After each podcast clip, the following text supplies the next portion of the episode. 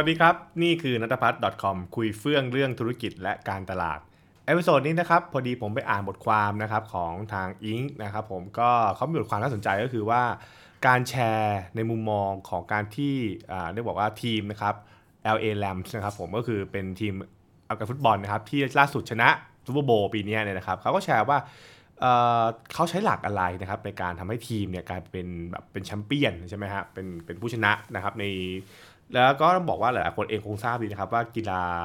เอาการฟุตบอลเนี่ยนะครับเป็นเกมที่วัดกันด้วยเรื่องของกลยุทธ์เยอะมาก ใช้มันสมองนะครับต้องใช้ความสามัคคีการทั้งทีมบุกทีมรับทีมพิเศษอะไรเป็นต้นใช่ไหมครับเพราะฉะนั้นเนี่ยเขาสงสัยว่าเออเฮ้ยแล้วทำทีมให้สำเร็จเนี่ยทำยังไงบ้างใช่ไหมฮะอะเพราะฉะนั้นเนี่ยเราก็มาคุยกันนิดนึงแล้วกัน ซึ่งในตัวบทความเนี่ยเขาก็พูดประเด็นน่าสนใจก็คือว่า ในทีมของ Rams เนี่ยครับนะฮะก็คือเป็นทีมที่มีการสร้างวัฒนธรรมบางอย่างนะครับ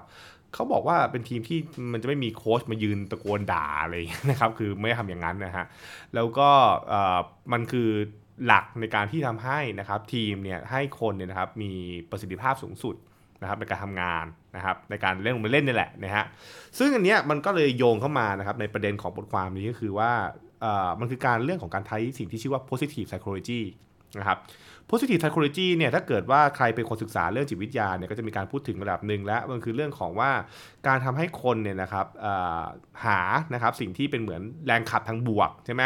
หรือสภาวะที่ทำให้นะครับคนอยู่ในภาวะที่เรียกว่าทำงานได้ดี มีชีวิตที่ดีได้นะครับ ซึ่งมันเกิดขึ้นจากการที่เราอยู่ภาวะที่แบบพวกรีแลกซ์นะครับ หรือบางทีก็รู้สึกแบบว่าโอเค รู้สึกบวกต่างๆเป็นต้นใช่ไหมฮะ เพราะฉะนั้นเนี่ยนะครับ มันก็เลยเป็นที่มานะครับว่า ถ้าอย่างนั้นเนี่ยนะครับเราจะสามารถนะครับสร้าง positive psychology นะครับได้อย่างไรและมันมีผลอย่างไรนะครับกับการทำงานนั่นเอง ซึ่งนเนี้ยถ้าเกิดว่าเราคิดมอย้อนกลับมานะผมว่ามันเป็นเรื่องที่ดีมากทีเดียวนะครับผมว่ามันเป็นสิ่งที่หลายๆองค์กรเองก็เริ่มพยายามปรับเข้ามาใช้นะครับผมต้องบอกนิดนึงก่อนว่ามันที่มาที่ไปมันคืออะไรบ้างนะครับ คือถ้าเกิดเราเราคิดถึงเรื่องของการบริหารจัดการทีมงานอะไรเงี้ยนะครับในยุคสมัยหนึ่งเราจะคิดว่ามันคือใช้พวก laws and order ใช่ไหมครับหรือมันคือการใช้ power นะครับในการที่จะเข้าไปกดบอกว่าเฮ้ยคุณต้องทำตามนี้ทำตามระบบระเบียบตรงนี้นู่นนั่นใช่ไหมครับและนั่นทำให้หลาย ๆ คนนะครับจะใช้วิธีการทำงานโดยการที่การสั่งนะครับหรือใช้วิธีการที่แบบว่า pressure คือกดดันนะครับกดดันให้คนเนี้ยทำตามที่ต้องการให้ได้นะครับ เช่นการาไล่ต้อนนะครับ การาที่ว่าอะไรพยายามใช้คำพูด รุนแรงใช้ความเรียกอะไรใช้ให้เกิดให้เกิดความยำเกรงอะไรเงี้ยเป็นต้นนะครับ ซึ่งแน่นอนว่ามันก็ให้คนทำงานได้แหละนะครับ นั่นคือสิ่งที่แบบว่าคนบางประเภทก็ทำงานจริงๆนะคือแบบทำแบบเหมือนเหมือนแบบเหมือนไปลบอะไรเงี้ยนะครับเราเรียกแบบนั้นกันนะครับ ซึ่งผมก็เคยเจอมานะมันคือเอ่อเรียกว่าแบบทำงานที่แบบใช้ใช้คำพูดไม่ดีอะนะครับใช้คำพูดดีแบบว่าทำไมโง่อย่างนี้นะครับทำไมทำแบบนี้คือพยายามเหมือนพยายามต้อนให้คนเนี่ยนะครับรู้สึกไม่ดีนะครับแล้วก็ทำด้วยความกลัวนะครับซึ่งซึ่งอันนี้มันคือเป็นเป็นหลักการง่ายๆคือว่าพยายามผลักให้คนทำงานเนี่ยเพราะความกลัวนะครับแล้วก็รู้สึกว่า ฉันจะต้องทำตามคำสั่งนี้ไม่งั้นฉันจะเรียกว่าโดนอัปเปฮีอะไรเป็นต้นใช่ไหมครับโดยชีวิตผมนะผมก็เคยมีหัวหน้าแบบนี้นะแล้วผมก็เห็น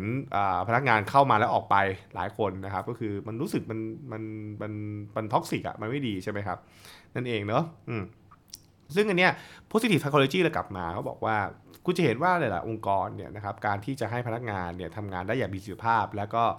เรียกว่า lead ประสิทธิภาพของเขาได้มันมากที่สุด คืออะไร มันคือการทำให้เขาอยู่ภาวะที่เขารู้สึกเขาเอ่อเรียกว่าเขา relaxนะครับเขารีแลกซ์แล้วเขารู้สึกดีนะครับกับการทำงานนะครับเขารู้สึกว่ามันแบบโอเค ถ้าเกิดว่ามันผิดพลาดเราก็ลองใหม่ทำใหม่อะไรนี้เป็นต้นใช่ไหมครับ แล้วคนเหล่านี้ก็คือรู้สึกว่าอยากเข้าไปทำให้มันเต็มที่นะอืมนี่คือหลักการง่ายๆนะครับ ก็คือการทำให้อยู่ในสภาพแวดล้อมที่คนเนี่ยนะครับ คนทำงานเนี่ยรู้สึกว่าโอเค ไม่ไม่ตึงเครียดเกินไปนะครับ ให้เขารู้สึกว่าเขาปลอดภัยทำให้เขารู้สึกว่าเขาเนี่ยนะครับมีมีแรงสนุนนะครับให้เขาทำอะไรบางอย่างนั่นเอง ซึ่งอันนี้มันก็คือสิ่งที่ทำให้หลายๆคนเนี่ยทำงานอย่างเต็มที่นะครับซึ่งส่วนตัวผมเองผมก็เคยเจอแบบนั้นนะก็คือ ถ้าเมื่อไหร่ก็ตามที่เราอยู่ในภาวะที่แบบ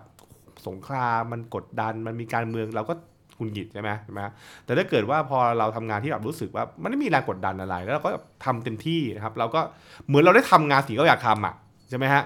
เมื่อเราทำในสิ่งที่อยากทำปุ๊บเนี่ยเราก็ทำเต็มที่กับมันนะครับ เราพยายามหาพิธีรีดศักยภาพตัวเองให้มากที่สุดเท่านั้นได้ใช่ไหมครับนี่คือกลไกของ positive psychology นะครับซึ่งตรงนี้เองหลายๆบริษัทก็บอกว่าเอองั้นทำยังไงล่ะนะครับเขาบอกว่าวิธีการทำพวกนี้กูเห็นว่า positive psychology เนี่ยมันเป็นเหมือนกึ่งกึ่ง culture ขององค์กรนะคือถ้าเกิดองค์กรของคุณจะรับวิธีการทำแบบนี้เนี่ยคือแบบว่าคุณก็ต้อง มันไม่ใช่อยู่บอกว่า เฮ้ย บริษัทเราจะเป็น positive psychology ไม่ใช่ มันเกิดขึ้นจากวิธีการทำงาน แล้วก็วิธีการที่แบบว่าเราฝึกให้นะครับ คนในทำในที่ทำงานเนี่ยมองแล้วก็ทำงานร่วมกันอย่างไรนะครับ เช่น การทำงานแบบช่วยกันนะครับ การไม่เอาละเอาเปรียบกันเป็นต้น การที่ถ้าเกิดว่าสมมุติว่ามันมีปัญหาอะไรสักอย่างนะครับ เราจะรับมือกับมันอย่างไร ถ้าเราให้คอมเมนต์งานกัน เราจะคอมเมนต์กันอย่างไร เมื่อมีความผิดพลาดนะครับ เราจะโต้ตอบกันอย่างไรเป็นต้น นะครับซึ่งอันนี้มันจะอยู่ภายใต้แนวคิดสำคัญก็คือ positive ก็คือแรงคิดบวกถูกปะเพราะฉะนั้นอย่างเช่นถ้าเกิดว่าเรามีคอมเมนต์นะครับที่เราพูดถึงความผิดพลาดต่างๆ เราจะต้องอให้ความเห็นอย่างไรนะครับหรืออให้โอกาสในการอธิบาย หรือเวลาเราพูดเนี่ยเราก็จะบอกว่าโอเคความผิดพลาดมันคืออะไร แล้วเราจะทำให้มันดีขึ้นได้อย่างไรในครั้งหน้า เราจะ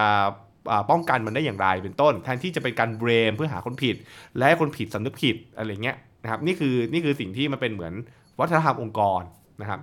ซึ่งพอพูดแบบนี้ปุ๊บนะผมจะบอกว่า นั่นคือเหตุผลว่าทำไม positive psychology เนี่ยมันดูดีนะทำจริงมันยากนิดนึงนะครับ คือเวลาทำจริงเพราะว่าต้องบอกว่าคนหลายๆ คนก็ไม่ได้แบบมีทัศนคติการทำงานแบบนี้นะนะครับ บางคนมีทัศนคติว่า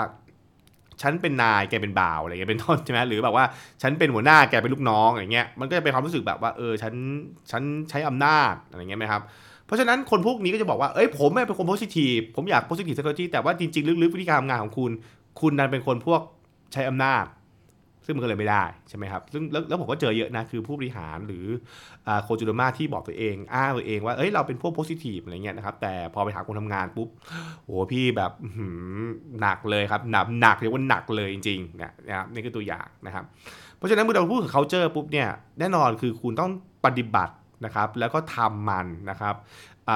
ในเหมือนเหมือนเหมือนเป็นชีวิตจิตใจนะครับด้วยเหตุนี้เนี่ยเขาก็มักจะมีแบบว่าการสำรวจนะถ้าเกิดคุณจะทำ positive psychology นะครับในองค์กรของทีมคุณคือ ผมพูดจะเรียกว่าเหมือนว่าคุณพูฟด้วยอะไรล่ะ คุณพูฟด้วยอะไรใช่ไหมฮะถ้าเกิดใครตามเพจผมเนี่ยจะรู้ดีว่าผมผมชอบพูดว่าไอ้ทุกจุดยืนหรือตัวตนอะไรบางอย่างเนี่ยนะครับไม่ได้บอกว่าคุณเป็นอะไรนะ มันจะถูกพิสูจน์ตอนที่คุณตัดสินหรือทำอะไรบางอย่าง เพราะฉะนั้นเนี่ยเราลองคิดไหมครับว่า สมมุติว่าถ้าเกิดว่ามีเรื่องของใช้เวลาความผิดพลาดในในออฟฟิศเกิดขึ้น เราจะรับมือกันยังไงใช่ไหมครับ ถ้าเกิดมีคนใช้เวลามีคนเดือดร้อนนะครับ เราจะใช้วิธียังไง เช่น เราจะให้เขาเราจะเข้าไปช่วยเหลือไหมหรือก็ปล่อยให้เขาไปให้เขาไปดิ้นรนเองอะไรอย่างเงี้ยใช่ไหมครับอืมหรือถ้าเกิดว่าเราต้องคอมเมนต์งานกันเราจะคอมเมนต์งานกันอย่างไรอะไรอย่างเงี้ยนะครับมีมีสิ่งใดที่เรา ห้ามทำมีสิ่งใดที่เราจะทำอ่าใช่ไหมฮะสิ่งใดที่เราควรทำเป็นต้น นี่คือสิ่งที่ต้องเข้าใจแล้วก็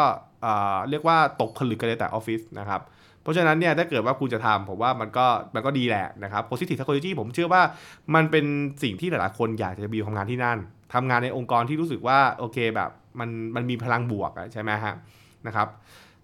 แต่ผมก็ต้องบอกนิดหนึ่งนะ positive psychology เนี่ยนะครับ มันใช้ได้กับบางบริบทนะคือมันมีมันมีปัจจัยไปเกี่ยวข้องเยอะคือไม่ใช่นั่นถึงว่าบริษัทเราเฮ้ยบริษัทเราเราจะทำ positive psychology กันพรุ่งนี้เลยนะครับ ผมบอกว่าเอ้ยมันก็ไม่ได้ใช่ไหมครับเพราะว่ามันเกิดขึ้นตั้งแต่เรื่องของการคัดคนเรื่องของการฝึกคนเรื่องของวิธีการทำงาน การจัดองค์กรในทีม ถ้าเกิดองค์กรของคุณยังเป็นองค์กรแบบเรียกว่าการเมืองจัด มันยังเล่นพักเล่นพวกกันอยู่โพสิทีฟมันก็ยากอะถูกไหม เพราะฉะนั้นเนี่ยมันพวกนี้มันเป็นสิ่งที่มันต้องค่อยๆ แงะต้องค่อยๆ สร้างใช่ไหมครับ แล้วก็ต้องค่อยๆปูนะครับ ก็คือวางรากฐานมานั่นเอง อย่างเอลเอแรมใช่ไหมครับซึ่งจริงๆคือทีมเก่าก็คือเซนต์หลุยแรมเนี่ยนะครับเขาก็บอกว่าเออเอ้ยมันกว่าจะปรับวิธีการคิดเนี่ยนะครับมันใช้เวลามานานนะ มันใช้เวลานานมันใช้เวลาในการที่จะเรียกว่าต้องตกลงกันนะครับ แล้วก็เริ่มสร้างวัฒนธรรมใหม่เริ่มสร้างกฎระเบียบใหม่ในทีมขึ้นมาใช่ไหมครับนะครับเรื่องเช่นเรื่องการต่อว่าการตวาดอะไรนี้เป็นต้นนะครับ เพราะฉะนั้นเนี่ยถ้าเกิดว่าคุณจะทำสิ่งนี้ก็อาจจะต้องคิดเรื่องของว่าโอเคมันจะมีเชื่อว่าแหละมันจะมีแบบว่าเหมือน milestone แล้วกันนะก็คือแบบว่ามันเป็นลำดับขั้นนะทีละขั้นทีละขั้นทีละขั้น ไปให้ถึงสิ่งที่ฝันเอาไว้นะครับ ก็ลอง เอาเล่าสู่กันฟังแล้วกันนะครับ แต่ประเด็นสำคัญของ episode นี้นะครับก็คือว่า positive psychology เนี่ยนะครับมันเป็นหนึ่งในปัจจัยที่ดี แล้วก็อองค์กรจำนวนมากปัจจุบันเริ่มรับกับแนวคิดนี้ว่าการให้คนทำงานเนี่ยนะครับไม่ไม่ใช่เป็นเรื่องของการเอาแส้ไปเคี่ยนทำงานทำงานอะไรเงี้ยเป็นต้นหรือใช้วิธีการดุด่านะครับใช้คำพูดหยาบคายใส่อะไรเงี้ยนะครับ ผมเคยเจอมาแล้ว ผมผมยังพูดไปเลยผมเคยเจอมาแล้ว แล้วผมบอกเลยมันทรมานมากจริงๆมันทรมาน แล้วคนคุณต้องเห็นว่าคนทำงานด้วยใจกับคนทำงานด้วยความกลัวเนี่ยถึงแม้ว่ามันอาจจะได้งานเหมือนกันนะ แต่มันอาจจะไม่ได้ไม่ได้สิ่งที่สิ่งที่ควรจะเป็นนะครับออลองคิดเรื่องนี้เยอะๆนะครับ แล้วลองดูว่าโอเคแบบเราเราเอาอยัางไงดีนะครับ แต่ผมก็ยังต้องเตือนว่ากับเรื่องบางเรื่องกับบางสถานการณ์ คุณอาจจะไม่เหมาะกับใช้ positive psychology ด้วยเหมือนกัน มันมีบริบทต่างๆมาเกี่ยวข้องนะครับ อันนี้ก็ไม่งั้นเดี๋ยวจะแบบว่าทุกคนก็รับไปใช้นะครับ แต่ว่าผมก็บอกว่าเออก็ลองคิดๆดูก่อนแล้วกันเนาะนะครับใครฟังแล้วเห็นด้วยไม่เห็นด้วยอย่างไรก็คอมเมนต์กันมาได้แล้วกัน หรือคุณอาจจะคิดว่าเออองค์กรเราเป็นแบบนั้นหรือเปล่า องค์กรเราอ่าเรียกว่าทำแบบนี้ไหมหรือองค์กรเราเป็นพวกพูดแต่ไม่ทำ ใช่ไหมครับก็ลองมาแชร์กันได้แล้วกันนะครับนั่นคือสิ่งที่คุยกันใน episode นี้นะครับและติดตามกันใน episode หน้านะครับว่าเราจะหยิบเรื่องไหนมาคุยกันอีกนะครับในเรื่องของธุรกิจและการตลาดนั่นเองสำหรับวันนี้สวัสดีครับ